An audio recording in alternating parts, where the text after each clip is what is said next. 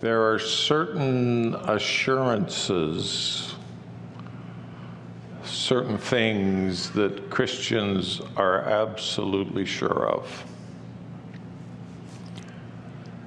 And did you know that those who are not Christians, those who are not followers of Christ,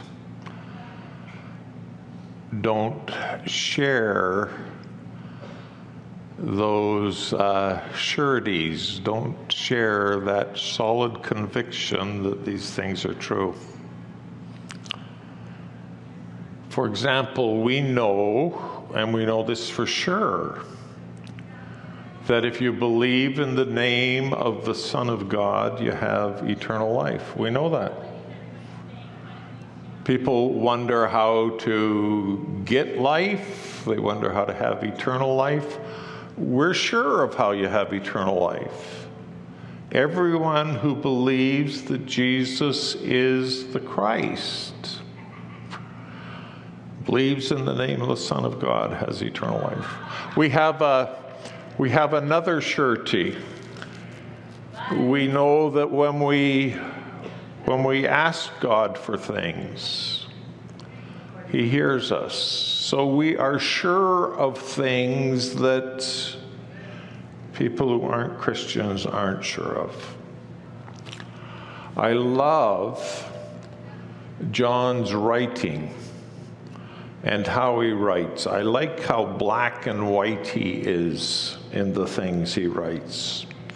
Uh, no gray areas to John in terms of what he knows he's trying to communicate. John chapter 20, verse 31. So this is at the end of the Gospel of John. These things are written so that you may believe that Jesus is the Christ, the Son of God, and that by believing you may have life in his name. He knew why he wrote the Gospel of John. Right. Absolutely sure of it that you might believe that Jesus is the Christ, the Son of God. That's why that book was written. And we get to First John and look at it, and we see that John has the same kind of clarity about why he's written this book. First John chapter 1, and this is a bit of a review here, but we're at the end of the book. We're writing these things so that your joy may be complete. John knew why he was writing this book.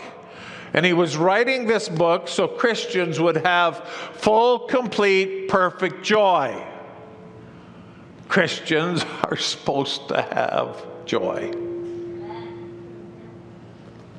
Then he goes on and writes a bit more, and then he says this in chapter 2, verse 1 My little children, I'm writing these things to you so that you may not sin. He knew why he was writing it.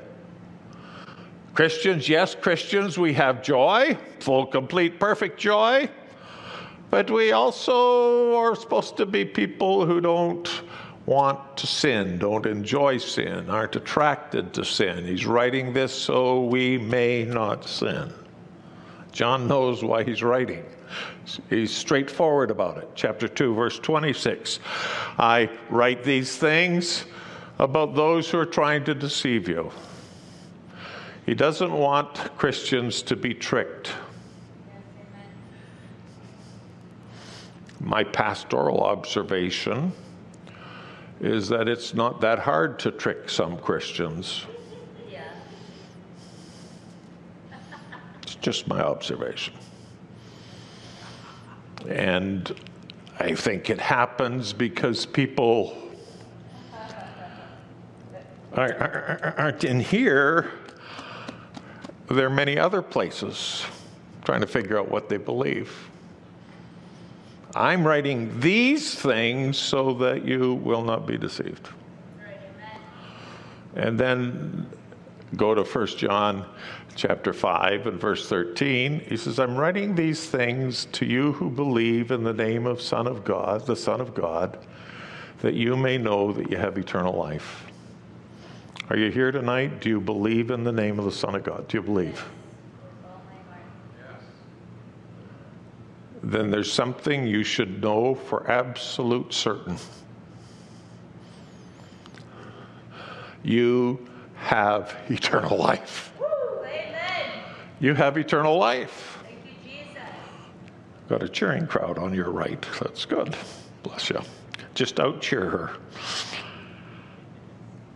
First John, in the book of First John, 28 times, 28 times, John writes, We know.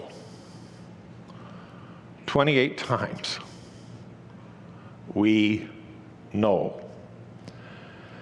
The first two are uh, chapter 2 and verse 3 and chapter 2 verse 5 and by the end of the chapter end of the book he said it 26 more times we know we know christians we're not supposed to live our faith wondering what we believe did you hear that we're not supposed to live our faith wondering what we believe we are supposed to know what we believe. John says it 26 times, 28 times in this book.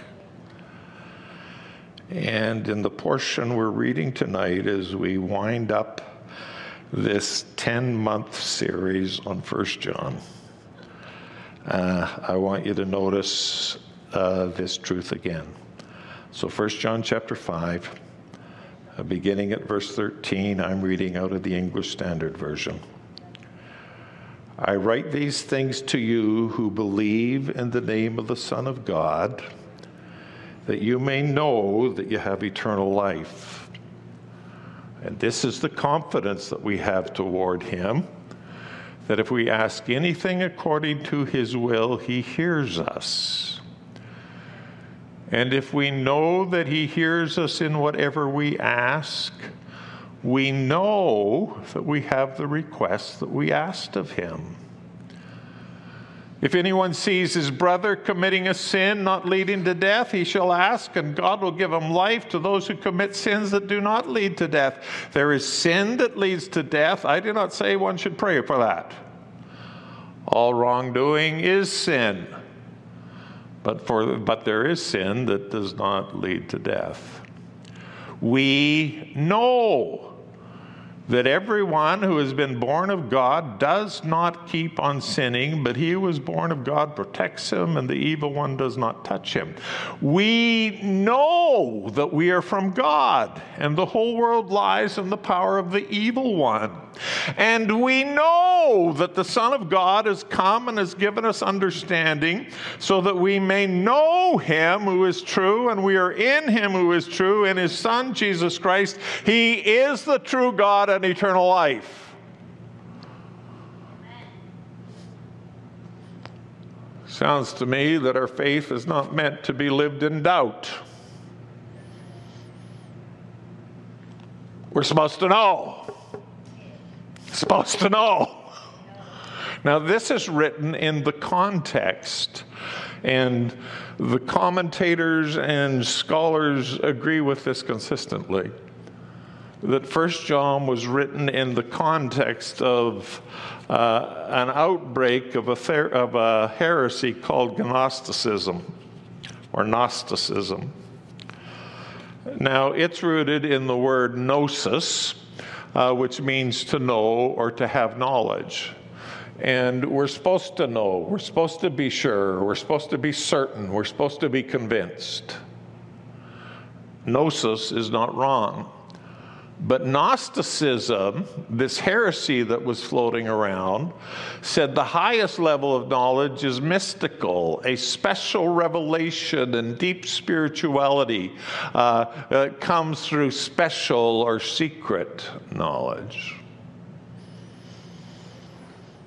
So, John is writing this book to say, you guys, you guys, this stuff is no secret.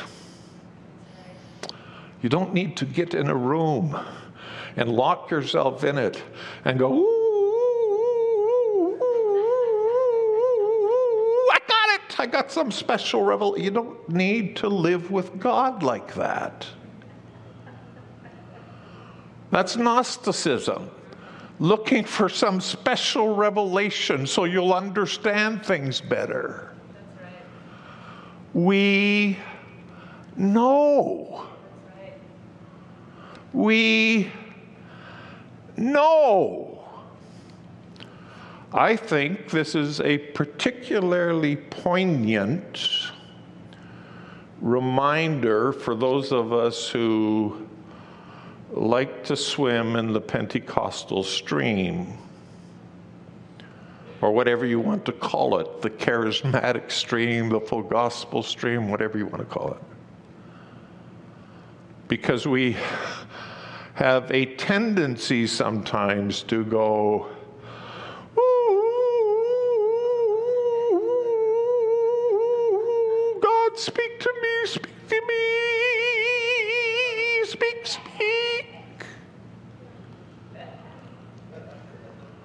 Waiting for God to teach us something when we already should know it. We know. My master's degree is in historical theology, so it's not just in uh, what the book says, it's what the church has said about what the book says for the last two centuries. That's my master's degree. The history of theological movements.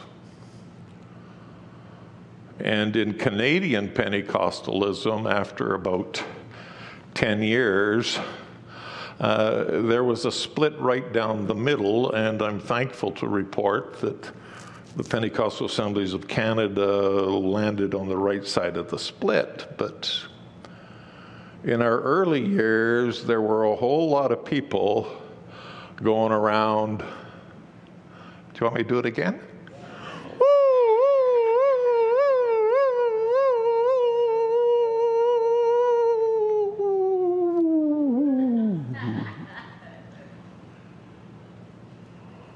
And were getting revelations that were contrary to Scripture, but who could argue with them because they said, God said. It's a special revelation. You don't understand it because you're not spiritual enough. If you were godly and had this special gnosis about you, then you would get this. And John says, guys, this is nonsense. The bedrock of our faith is not feelings. The bedrock of our faith is not special revelation. We build our faith on what we know. know. Right. 28 times we know. 28 times we know. 1 John chapter 1 verse 1. We should be listening to this guy. And this is where we started last September. This guy who's written this book wrote about that which was from the beginning, the stuff when Jesus started just started doing things, which we have heard. He said, I heard it with my own ears, I saw it with my own eyes. We looked and have touched him with our own hands concerning the word of life. This guy was not a fake, this guy is real. I know what I'm talking about. And he goes on and says 28 times we no. 2 Peter chapter 1 verses 3 and 4. His divine power has granted us all things that pertain to life and godliness through the knowledge of him. How do you get to know God? Through the knowledge of of him who called us to his own glory and excellence, by which he has granted to us precious and very great promises. You get to know him, you get to know his precious and great promises, so that through them you may be partakers of the divine nature, having escaped from the corruption that is in the world because of sinful desire. How do you get to know God? Through the exceeding great and precious promises, you get this knowledge of him.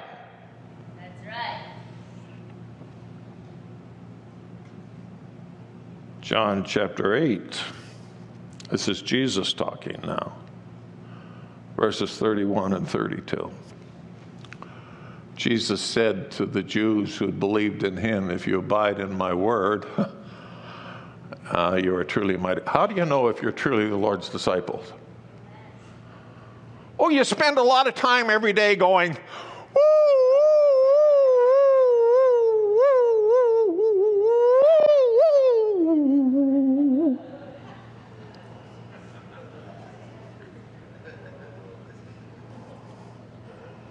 oh, no, it's not, it's, not, it's not what he said. If you abide in my word,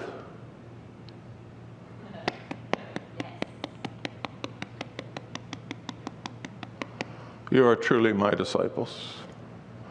And you will know the truth, and the truth will set you free.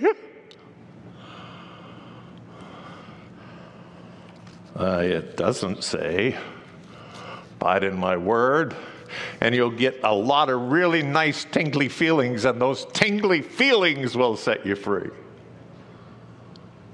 It's not what it says. Your faith, my friends, and, and, and please don't misinterpret me here. I don't want anybody leaving here saying Pastor John thinks it's wrong for us to have feelings. I'm not saying that. Feelings are a gift from God, emotions are a wonderful thing. But we don't build our life on emotions and feelings. Wake up one morning. Oh, wow. I sure feel like a Christian today.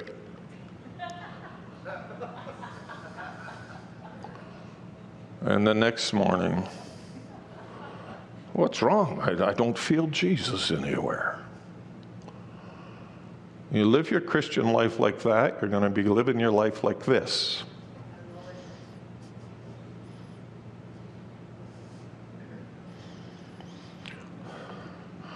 We need to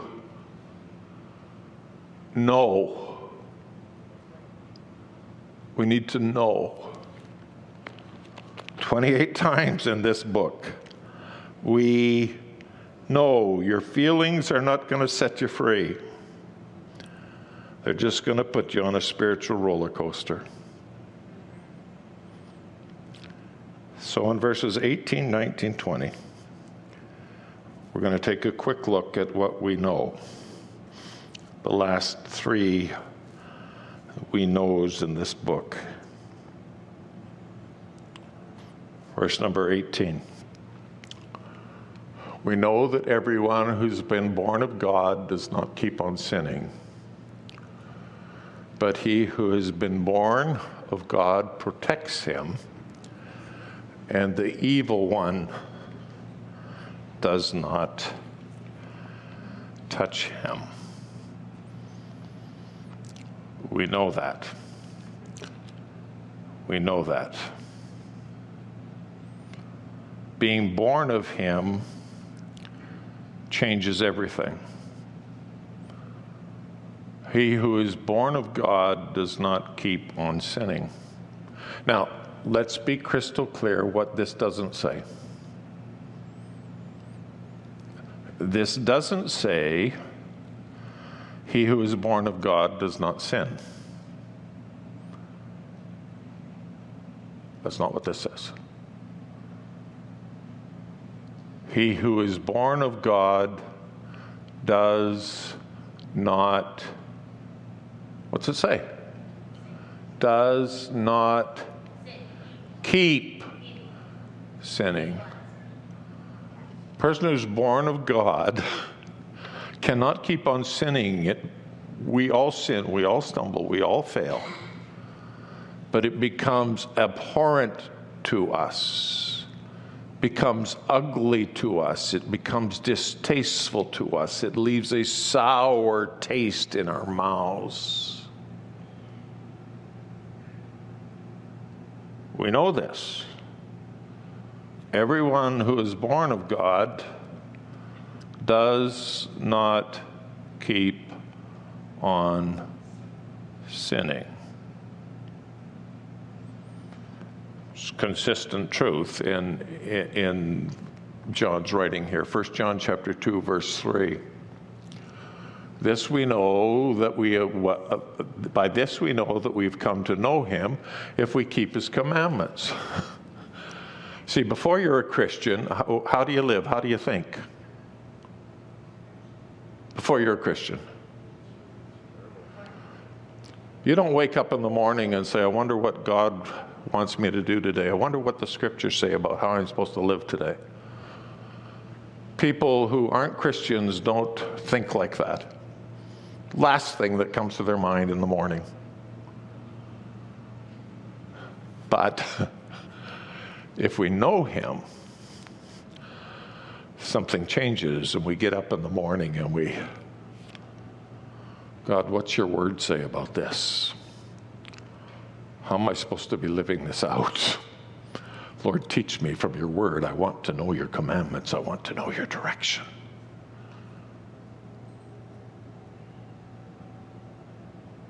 Chapter 2, verse uh, 29 If you know that he is righteous, you may be sure that everyone who practices righteousness is born of him. Everything changes when you become a Christian. All of a sudden, you want to practice righteousness. Everything changes. Chapter 1, verse 8 brings it into some balance, though. If we say we have no sin, we deceive ourselves and the truth is not in us. So, so we sin, but we hate it. I, I said at the North Point venue last Sunday evening that I've come a long ways in, in 45 years of adulthood, whenever you decide you're an adult, but and I'm a lot stronger in my faith and my convictions and my character than I was 45 years ago.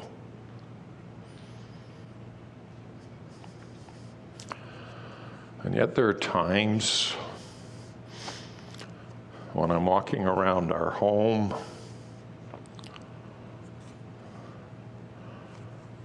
And my thought and words to God are, Oh God, how do you put up with me?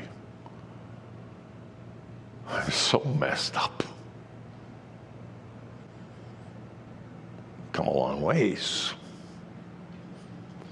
And yet the reality is, I'm not where I want to be yet, and I'm not where I should be. So, what's John doing in this book? John is affirming purification, not perfection. John is affirming purification, not perfection. First John uh, chapter th- two, 3, verses 2 and 3. Behold, we're God's children, and, and now, and what we will be has not yet appeared, but we know that when he appears, we shall be like him because we shall see him as he is. And everyone who has this hope, thus hopes in him, purifies them. This hope in him purifies himself as he is pure. So, so we, we don't keep on sinning. We know we don't keep on sinning because God's doing something in our heart that says, Oh God, oh God, oh God, purify me, purify me, cleanse me, Lord, cleanse me, Lord, cleanse me, Lord.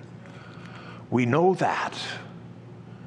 We know that. And if we just want to keep on sinning, uh, it probably means you need to really come before the Lord and say, God, I believe you are who you are. You, you, you kind of made up your own God. What else do we know? What else do we know? Verse number 19. We know that we are from God, and the whole world lies in the power of the evil one. Listen to how this uh, reads the first half of the verse from other versions. English, easy to read version. We know that we belong to God. I do most of my devotional reading in the easy to read version. Now, that's Sister Marina's fault. She introduced me to it. Uh, we know that we belong to God. Easy to read version. Phillips. We know that we ourselves are children of God. New Living Translation. We know that we are children of God. What does a Christian know? We know we belong to God. We know that. Don't have to wake up in the morning and wonder. We know. We know we belong to God. We know we are the children of God. And then we get this absolutely stunning statement in the second half of this verse. And the whole world lies in the power of the evil one.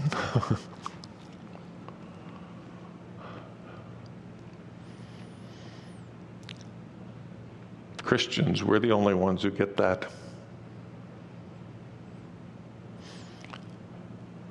If you're not a Christian and you're looking at what's going on in the world, you're rejoicing because man finally has freedom to do whatever they want. But we know the whole world lies in the power of the evil one. Galatians chapter 1 and verse number 4. Jesus gave himself for our sins to dele- deliver us from the present evil age according to the will of our God and Father. Uh, how does Scripture describe the age we live in? Present evil age. Why is the present age evil? Because it lies in the power, under the power of the evil one. And guess how much of the world lies under the power of the evil one? The whole world. The whole world. Canada's not an exception, in case you thought it was. The whole world lies under the power of the Evil one. Ephesians chapter 5 and verse 16. Make the best of the time you've got because the days are Evil. the days we live in are evil. Colossians chapter 1 and verse 13. When you became a Christian, God delivered you from the domain of darkness and transferred you to the kingdom of his beloved Son. so we belong to God. We're in the kingdom of his beloved Son. But we used to be in this domain of darkness. God has transferred us. Hallelujah. God has transferred us into the lights. And we we know that. Matthew chapter 12, verse 26. I'm spending some time here because we, we need to understand this. If Satan casts out Satan, he's divided against himself. How then will his kingdom stand? So, what is Jesus saying? Jesus is saying Satan has a kingdom. Satan has a kingdom. We pray, Thy kingdom come, Thy will be done. Oh God, Your kingdom come. Why do we need to pray that? Because Satan has a kingdom and the whole world lies under the power of the evil one. Going down just a couple of verses, same chapter. It is if it is by the Spirit of God that I cast out demons, then the kingdom of God has come upon you. So what's going on here? There's actually two kingdoms, friends. And Christians understand this. Christians know this. We know this. We are sure of this. There is the kingdom of Satan, his kingdom, and there's the kingdom of God. And Christians know that. We know that. We know that. One last verse, Ephesians chapter 2, verse 2. Not last verse for tonight, but on this part. On which you once walked, following the course of this world, following the prince of the power of air, the spirit that is now at work in the sons of disobedience. Huh. Francis Schaeffer said this Bible believing Christians should never have the reaction designated by the term shocked. Oh, I'm shocked at what's going on. That just means you don't really know what you're supposed to know. Nothing that's going on out there should be shocking us. The whole world lies under the power of the Evil one. evil one. Bible believing Christians should never have their reaction designated by the term shocked. Why? Because there's things we know. There's things we know. So the whole world lies under the air, the air of the prince of the power of darkness. Let me ask you tonight what air are you breathing? What air are you breathing? Are you breathing the air of the kingdom of darkness? Or are you breathing the air of the kingdom of light? What air are you breathing? Miss my dad. We have our big day, one day, all day staff meeting this Thursday at the neighborhood. A year ago, at our big day, staff meeting, we had it in August. My dad passed away during that meeting. I miss him. And I'll never forget the story he told of when he gave his life to Christ as a, a 19 or 20 year old. He said he was a rebellious teenager. I have trouble picturing my dad as rebellious, but he said he was very rebellious. But God's Spirit got a hold of him one night in a church service, and he gave his life to Christ. And he said, The whole world seemed different to me. The grass seemed greener, the sky seemed bluer and the air seemed so much fresher. What happened? He was transferred from the kingdom of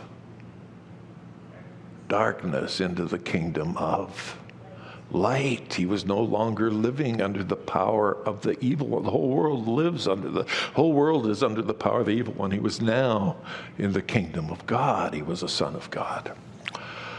Uh, better keep going here. The last we know um, yeah, I should talk about that too before we go to verse 20. Uh, message version says, We know that we're held firm by God.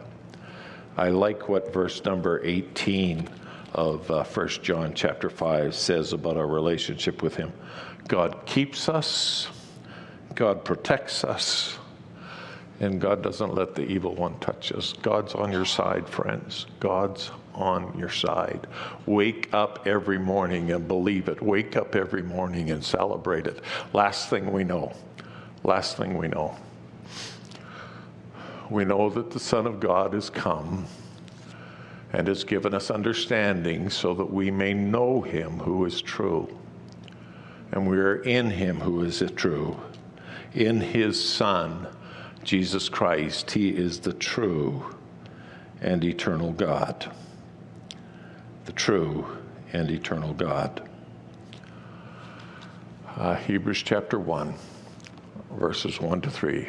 Giving you a lot of scripture tonight. Long ago, at many times and in many ways, God spoke to our pro- fathers by the prophets, but in these last days, He's spoken to us by His Son whom he appointed the heir of all things, through whom he created the world. He's the radiance of the glory of God and the exact imprint of his nature, and he upholds the world. He upholds the world, uh, the universe, by the word of his power. This is, this is the Jesus we serve, friends. And we know him and we know he's true. 28 times in this book, 28 times, John has said to us who are believers, we know. 28 times. We know. How many times? Oh, you guys, I'm going to have to start all over unless I get a better response. You want to hear this whole message again? How many times does John say we know? 28. 28 times he says we know.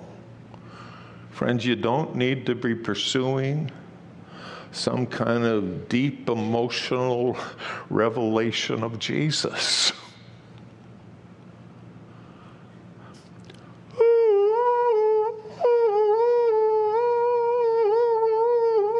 There it is. No, here it is.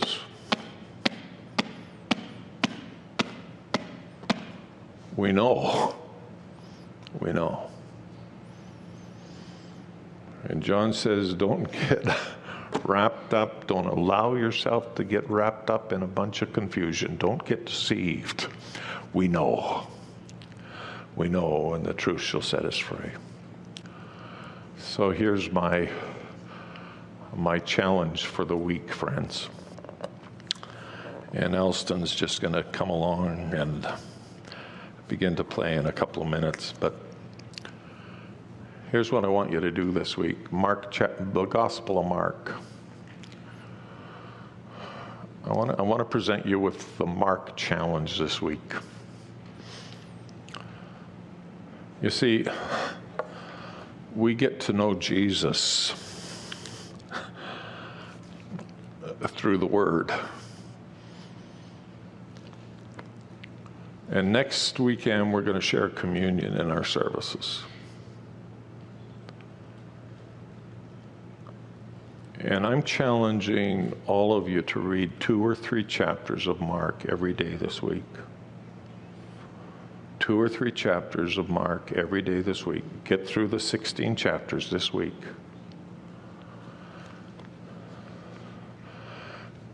And I just want you, every time you start to read, to pray this simple prayer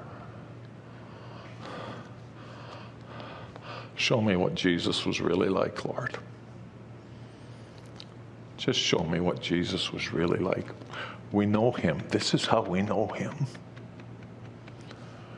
And I would just love, and, and don't prepare half hour messages, but before we eat the bread and drink the cup next weekend, I'd like to have a number of you just come and say, Wow, when I was in Mark 6, I noticed this about Jesus. Friends, we don't need to go anywhere but to His Word. And we can know. We can know. We can know. 28 times. 28, I said. 28 times, John says, We know. We know. We know.